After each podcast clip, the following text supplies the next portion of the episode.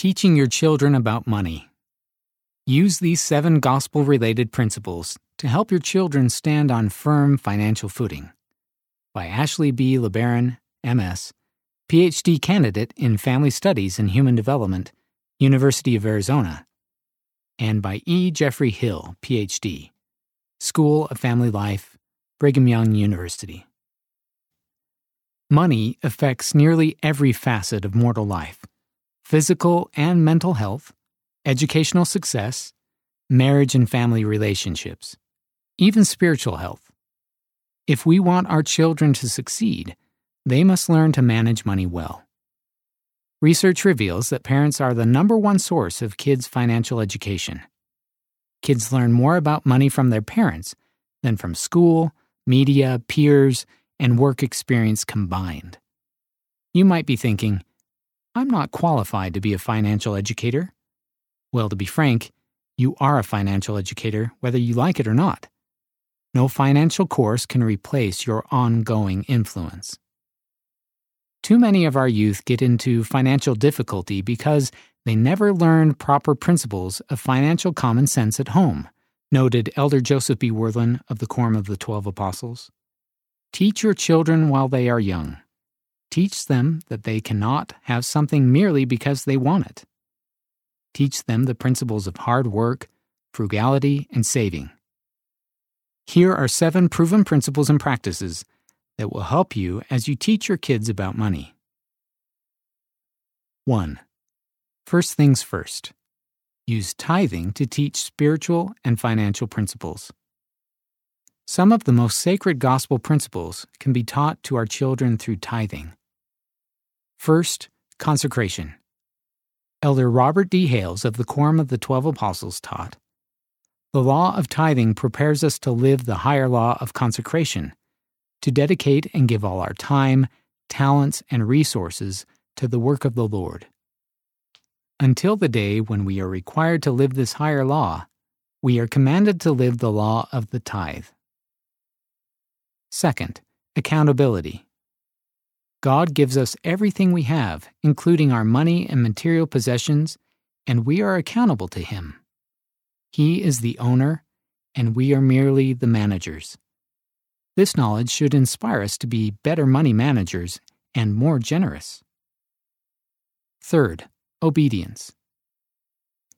In our baptismal covenant, we promise to keep the commandments. See Mosiah chapter 18, verse 10. Through tithing, the Lord can use our money to bless God's children. But it's not just about money, it's about the two great commandments love of God and love of neighbor. See Matthew chapter 22, verses 37 through 39.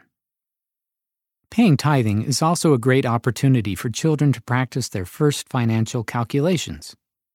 Parents can help young children figure out 10% of various amounts a penny from every 10 cents, 10 cents from every dollar, until it becomes automatic.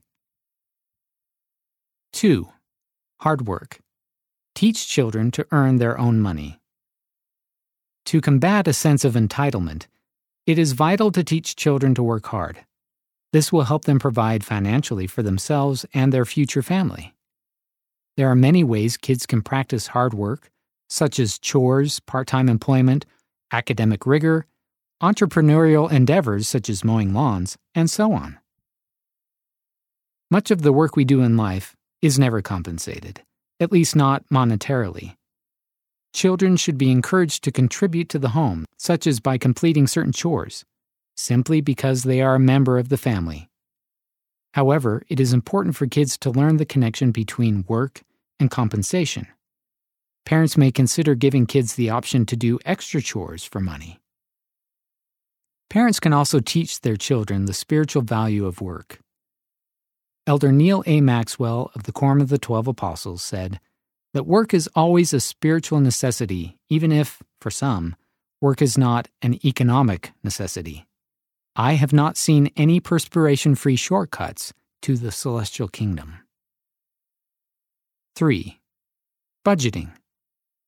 Even five year olds can learn to live within their means. The creation, implementation, and review of a budget is a critical financial skill that even toddlers can begin to make a habit. Parents can teach young children to use a basic budget giving, tithing, saving, and spending. You can use a simple homemade bank with three slots. The giving money is paid as tithing, the saving money is deposited in a real bank account, and the spending money is used to buy something the child has been wanting, all with the child as involved as possible until he or she is old enough to do it independently. As children grow into adolescence with more financial goals, budgets will likely grow in terms of amount and number of categories. Budgets teach children to save and sacrifice for what they need and want. Whether it's a new toy or a college education, kids should learn to make and reach both short and long term financial goals. The best budgets are those that reflect the person's priorities. Talk with your kids about what they value and help them develop their own budget accordingly. 4. Choices. Give children autonomy in managing their own money. Children need both limits and latitude. For example, you might require them to save a certain portion of their money, but you might let them choose what to do with the rest. It is inevitable that when you give kids opportunities to handle money, they will make financial mistakes. However, it is better for them to make those mistakes and learn from them at a young age when the consequences are not as big. It is very possible, for example, that five year olds may make $5 mistakes, 10 year olds may make $50 mistakes, 15 year olds may make $500 mistakes, and 20 year olds may make $5,000 mistakes. Which would you rather have them make? Apply Joseph Smith's principle. I teach them correct principles, and they govern themselves. 5. Communication. Talk openly and regularly with children about finances. Some parents may be reluctant to talk to their kids about money, especially about their family's financial situation. However, frequent and open parent child discussion about finances is one of the primary ways children learn about money. When sharing sensitive information, such as family's income, make sure the kids are of appropriate age and maturity. Explain to them why this information should not be shared with others, and then trust them. Share your financial experiences, good and bad, with them. Plan lessons and conversations and also teach impromptu at the grocery store, at the bank, when filing taxes, and so on. A good forum for financial discussion is family financial council meetings. These are great opportunities to create and review the family budget, teach children the costs associated with everyday life and running a home, and involve children in financial decisions, such as planning family vacations. Encourage questions about finances. And if your kids ask a question you don't know the answer to, find out answers together. As you talk about money with your kids, remind yourself and them of the sacred gospel principles related to money. Money itself is neither good nor evil, but what we do with money can be either good or evil. Even taxes, investments, and insurance can become sacred when viewed through a gospel lens. 6. To the bank. Facilitate real world financial experiences for children. We can't shield kids from money and then turn them loose at age 18 with a shiny new credit card and the prospect of student loans and expect them to succeed. We need to give our kids age appropriate responsibilities and let them learn through their own experience. Whatever financial value or habit you want them to internalize, you can facilitate experiences where they can practice it now while still at home. Here are some experiences you might facilitate for your kids. Help your children open a savings account. Show your children how to compare prices.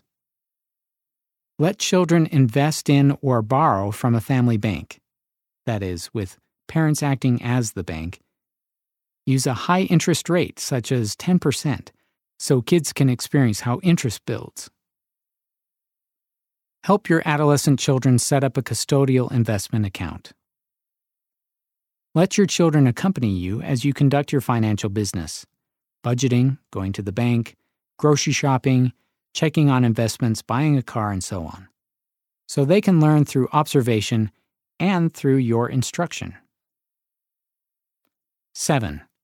Relax and let the Spirit guide you. Happily, you don't have to be perfect with money to be a good financial educator to your kids.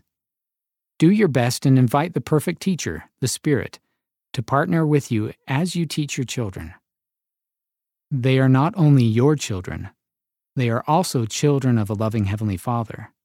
The Spirit will guide you as you teach these precious souls. Your righteous efforts will be an immeasurable blessing to them throughout their lives. End of the article Teaching Your Children About Money. Read by Corey McClellan.